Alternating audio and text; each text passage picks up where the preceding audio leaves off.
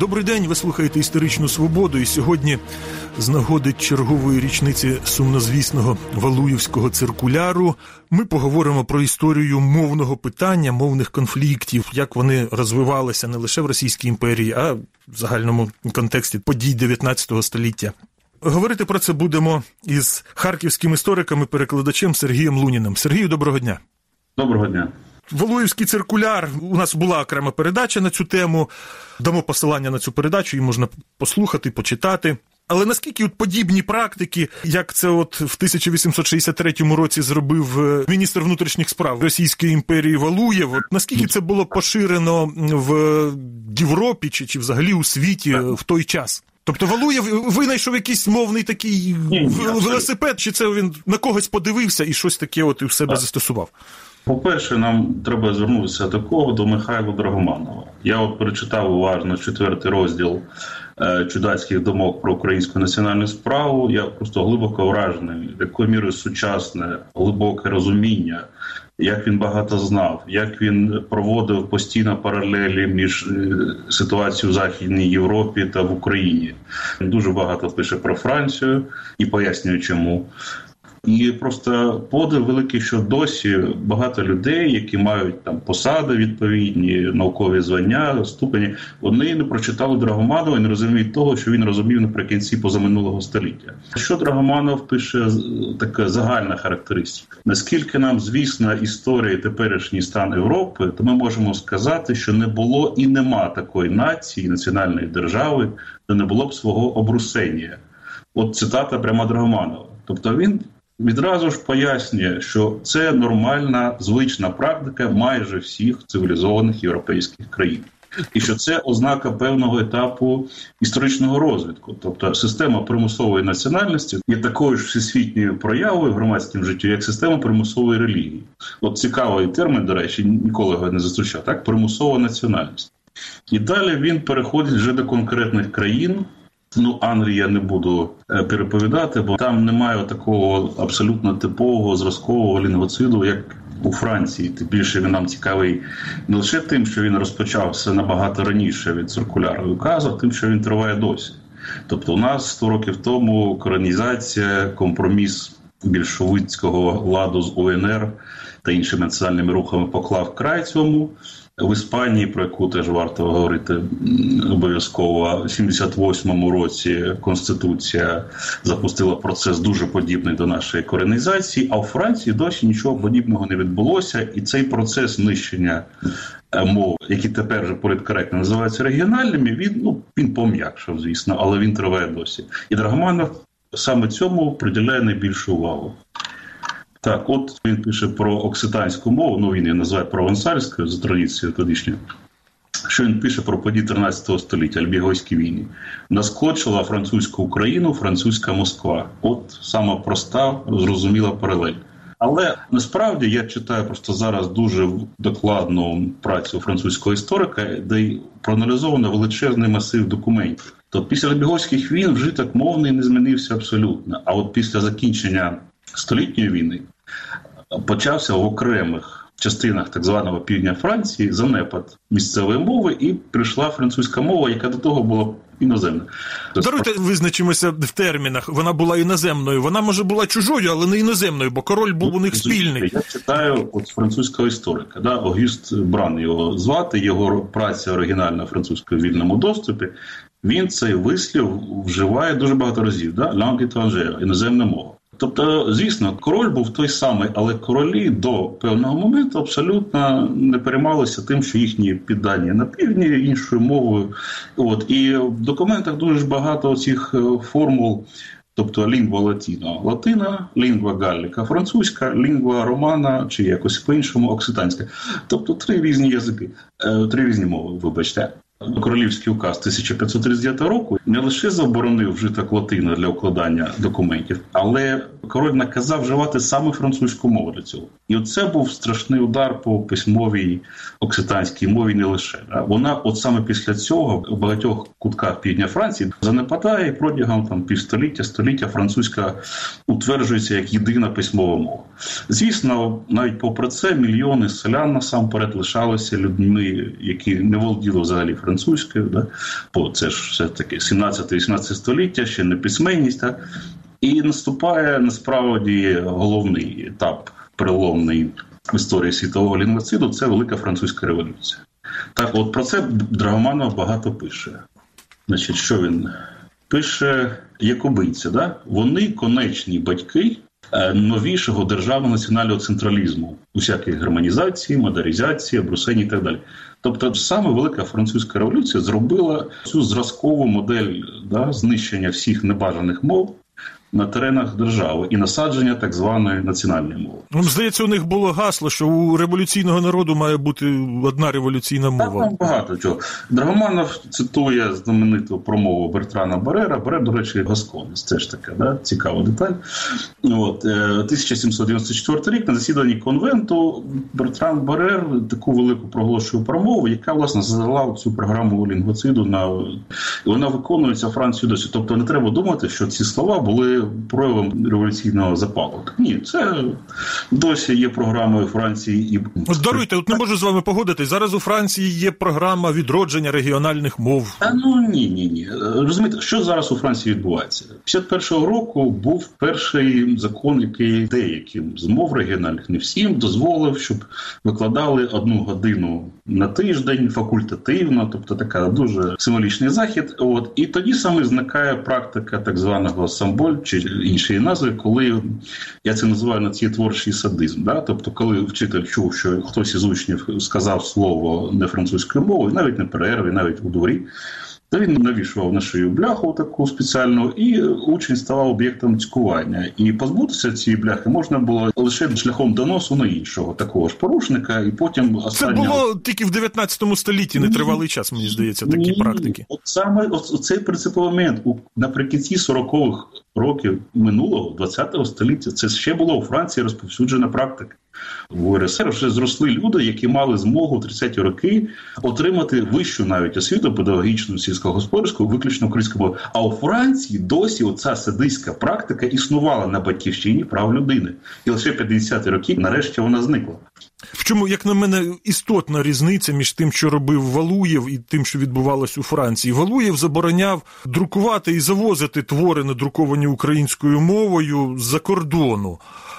А у Франції в той час, будь ласка, сучасник е, Тараса Шевченка Фредерік Містраль писав провансальською мовою, е, Нобелівську премію отримав за твори провансальською мовою. Ці твори видавалися вільно. Російський уряд просто не хотів вкладатися в школи, бо школа і, взагалі, формування масової свідомості у ті часи насамперед через школу, бо ще не було телебачення, там радіо. Да?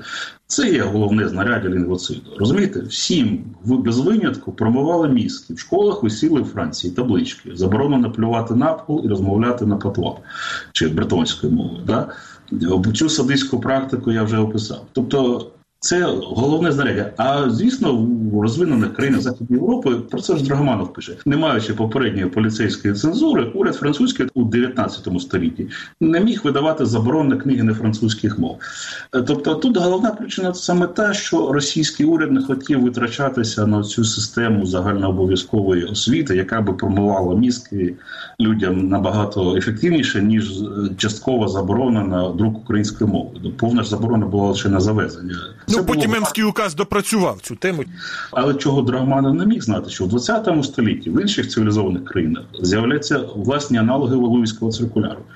От я наголошую на прикладі Бразилії. Чому? Бо заборона, ну часткова заборона обмеження в Бразилії друкуватися всіма мовами мігрантів, вона розповсюджувалася і на українську також. Давайте уточнимо, коли це було в Бразилії. У 38-му році був ухвалений декрет, який обмежував друк всіма мовами мігрантів. Тобто принцип Воловського циркуляру перепони за мовною ознакою. Насамперед, звісно, німці їх турбували, але також це розповсюджувалося і на українців.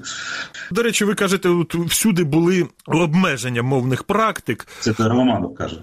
Ну, ви з посиланням на Драгоманова так. кажете, але ж є приклад е, багатомовної Швейцарії в той самий о, час, де о, було чотири мови, і досі чотири мови, і вони навіть так. на марках поштових пишуть латиною, щоб всі мови урівняти. Дивіться, коли ми бачимо оцей світ від Франції і Бельгії і Швейцарії. Тобто, ця наша звична модель, да, російська, українська, білоруська, вона дуже накладається на їхню модель, да, французька, окситанська і арпетанська. Арпетанська наймолодша сестра, найбільш упосліджена. Про неї взагалі дуже багато хто взагалі ніколи не чув. Я да? не чув. Ну, у неї, по-перше, багато назв, що це ж типово. Да, Франко-провансальська, власне, цю мову відкрив за 15-17 років до праці Драгоманова, італійський вчений. Він дав їй назву таку не дуже вдалу франко-провансальська. Одною з перших назв, запропонованих для білоруської мови, була польська руська. От пряма паралель, абсолютно. Тобто арпетанська мова вона нікому не знана, вона дуже непрестижна і вона розповсюджена на території трьох країн: Франції, це Леон насамперед, також Гренобль. Е, Швейцарії, тобто майже вся так звана французька Швейцарія, чи правильно казати, романська Швейцарія. Да? А романська це власне стара роман. Ну, Там ще є ретро-романська Швейцарія. Ні, там. то, інша мова. То теж романська, але інша мова. І Італія трохи. От в Італії, там доліна Ости, такий куток гірський, там ще ця мова збереглася. У Швейцарії і у Франції ця мова майже зникла вже. Але у Франції це легко пояснити. Так, тиск із Парижа цими методами про казати. Але в Швейцарії носії самі знищували власну мову. В чому це влас... полягало, даруйте? Як це знищували власну мову? Влада кантонів ухвалювала шкільний статут. Да? І вона в цьому, ця влада кантонів, наприклад, кантон Вов, де була розповсюджена арпітанська мова, у 40-х роках да? 19 століття ухвалив шкільний інститут, який наказував вчителям просто каленим залізом випалювати цю мову. Але ж Кантон був абсолютно незалежний в цьому питанні і від Парижа, і від Берна. Да? Це це їхня власна ініціатива. Це процес, який розпочався ще в 18 столітті у протестантських, що цікаво, франкомовних так званих насправді арпетаномовних містах, таких як Женева. Да? Бо там престиж французької мови став завеликим, і вони почали соромитися. Це сором одне з ключових понять. Да? Просто окситанське слово бергуння, тобто сором, да? сором власної мови. Вони зараз вже є терміном. Тобто у великих протестантських містах Швейцарії, Женева, Лозанна, давній Шетель, люди почали соромитися власної мови і її просто позбуватися. Вони почали позбуватися на користь французької, звісно. Французької такої, як в Парижі говорять, так? Так. І цей процес, до речі, Драгоманов згадує. Він згадує, що ти не можеш Женевця назвати французом. Він скаже, я не француз. Але якщо Женевець чує арпетанську мову, замість чистої французької, да, то йому це дуже неприємно.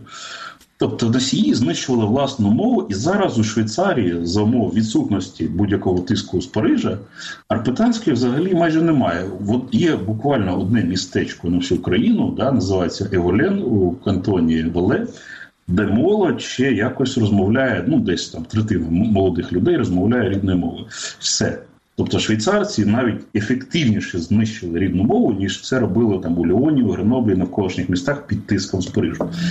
От і дру... до речі, це Швейцарія, де до мовного питання ставилися ліберально, тобто кантони так, всі мають свою мову. Ставилися до літературних мов, до мов, які мали дуже великий престиж. Тобто німецька Швейцарія в цьому випадку є винятком, бо вони німецьку літературну мову вживають саме як письмо. Вони її майже не розмовляють. Ну не хочуть розмовляти. Да? Вони взагалі швейцарські німці вони не люблять ототожнювати себе з іншими німцями. А французька, так звана Швейцарія, насправді романська, італійська Швейцарія в мовному питанні дуже чітко орієнтується на відповідні метрополії. У італійській Швейцарії, да, це кантон Течіно, там же ж не італійська мова, да? там мова ломбардська, яка взагалі належить до іншої підгрупи романської групи. І досі її досить багато спілкуються. Але за прикладом Італії вони наслідують його, вона так само письмовою своєю мовою зробила цю літературну італійську. Драгманов теж, до речі, згадує про Італію, що, попри об'єднання Італії, король і офіцери розмовляли пімонською мовою, яка теж належить до іншої підгрупи на флоті там лігорійською мовою. Тобто, розумієте, Італія взагалі дуже цікава країна з цього в цьому світлі. Чому? Бо на стан на момент так званого об'єднання, 1860 рік, е, послуговувалося літературно-італійською в побуті 3% населення. І процес цей витиснення так званих діалектів, насправді окремих мов з власними літературами дуже часто. Він тривав довго. Лише за часів Берлусконі половина італійців почала спілкуватися в поводі італійською літературною мовою. Тобто для часів Берлусконі це вже на межі 20-21 століття. так? Інший цікавий приклад для мене це Ангола. Чому Ангола? Е, ну, Взагалі таке відбувається у всій Африці, але Великобританія, Франція це дуже потужні, багаті держави, які можуть втручатися. Португалія це інший випадок. Португалія маленька, бідна країна, вона не може ніяк впливати на те, що відбувається в Анголі Мозамбіку. Але після розпаду колоніальної імперії, після 75-го року, з кожним роком португальська стає мовою першою, саме першою рідною, як так би мовити, мовою все більшого відсотку населення. Тобто 30 років тому в Анголі 12% населення спілкувалося португальською першою мовою. У 2006 році президент сказав, що вже третина населення спілкується португальською першою. Розумієте? А в містах, насамперед у столиці, це ще більше людей. Тобто португальська мова за умов абсолютної відсутності тиску з Лісабону, да, за умов взагалі дуже слабкої цієї лузофонії, бо Франція в програму франкофонії вкладається дуже сильно. Вона дуже багато грошей витрачає на пропагування французької мови і в колишніх колоніях, і не лише. Ну, Португалія, Бразилія, вони, по-перше, не можуть домовитися між собою, яка португальська краще, бразильська чи європейська. От. Там такого немає. Але португальська мова сама по собі, от просто як вірус, поселившися в містах анголців, завойовує їх. Тобто і вони самі зрікаються своїх національних всі ж мови банту в Анголі мають національний статус. Португальська офіційно називається, а всі решта мов це національні мови, але вони зникають. Ну, зникаючи, здають позиції. Ні, ну ви розумієте, якщо сьогодні там лише в столиці португальська мова є мовою більшості першої мови, да? тобто не лише люди володіють, вони з дитинства. Да? То пройде там півстоліття, століття португальська мова просто зачистить весь простір, стане єдиною в Анголі. Ми ж цей процес вже спостерігали багато разів в різних країнах. Тобто, от що цікаво для України. У нас про це не кажуть. У нас завжди от тиск ззовні. Головна причина. Драгоманов, до речі, багато пише про те, чому українські еліти протягом 17-19 століть дуже часто самі з власної волі без жодного тиску переходили на російську мову, але це вже тема окремої передачі. А от якщо взяти зворотній приклад, от ви згадали політику коронізації, яку проводили більшовики. Я тоді не став вас перебивати, але тут я мушу з вами не погодитися. Ви сказали, що це компроміс між УНР і більшовиками. Ні, з УНР у більшовиків не було компромісу, але в них був компроміс з українським національним питанням, з українським національним рухом. Да, і справді вони зробили певний крок у цей бік, почавши коронізацію, зокрема українізацію як головний процес. Чи аналоги отакої політики коронізації мали місце в Європі чи, чи де-інде? Ну, головний приклад, звісно, е, це Іспанія сучасна. Так, взагалі, Піренейський півострів. Чому Піренейський півострів дає абсолютно весь спектр паралелей з Україною. Є Португалія, яка позбулася просто імперії, яка позбулася імперської мови. Да? Бо протягом майже трьох століть, там, ну чи трохи менше, Кастильська мова, да, яку ми іспанською називаємо, була однією з мов Португалії. Нею писали, нею грали в театрі. Театр протягом там півтора століття був майже окупований весь кастильською мовою. Тобто вона була своєю, а потім вона пішла. І пішла вона не з політичних причин, бо початок занепаду кастильської мови десь через 80-90 років після відновлення політичної незалежності. А вона пішла з культурних причин. Іспанська культура втратила престиж, французька культура стала престижною. І тому кастильська мова потроху так зникла з Португалії, стала лише сусідньою. Це перша паралель, да? Україна переможна. Друга паралель нам всі відомо Україна в боротьбі, Каталонія. Да? От Каталонія це яскравий приклад того, як змусили да, дуже тривалою боротьбою, політичною, навіть військовою, культурною, змусили імперію піти на такий компроміс, який втілений в Конституції 78-го року, який дуже нагадує нашу колонізацію. Тобто є кастильська мова іспанська як е, загальнодержавна і навіть обов'язкова. Є каталанська, баскська і галісійська мови, як е, які що мають дуже великі такі можливості, дуже такий потужний статус у власних регіонах. От. І є нарешті третій рівень двомовності це астурлеонська, арагонська мова, які майже вже вимерли, але все ж таки якось вони існують. І наприкінці 90-х років вони теж отримали певне таке офіційне визнання. От. Тобто, от іспанська модель і її, так би мовити, не успіх, бо каталонці ж не припинили боротьбу за незалежність е, навіть після такого коренізаційного компромісу. Це дуже цікаво. Португальська еліта і каталонська еліта, і також баскська еліта показали дуже міцну політичну волю, волю до спротиву, до самостійності. А окситанська еліта чомусь, я не знаю чому. Вона абсолютно її не показала, якщо не рахувати цього руху 19 століття, ферлібрів, там містраля. Але це рух, який був суто культурним безпритульним. Те, що Донцов називав провансальщиною. Дякую. Це була історична свобода. Із харківським істориком та перекладачем Сергієм Луніним ми говорили про непросту історію мовного питання. Передачу провів Дмитро Шурхало. На все добре.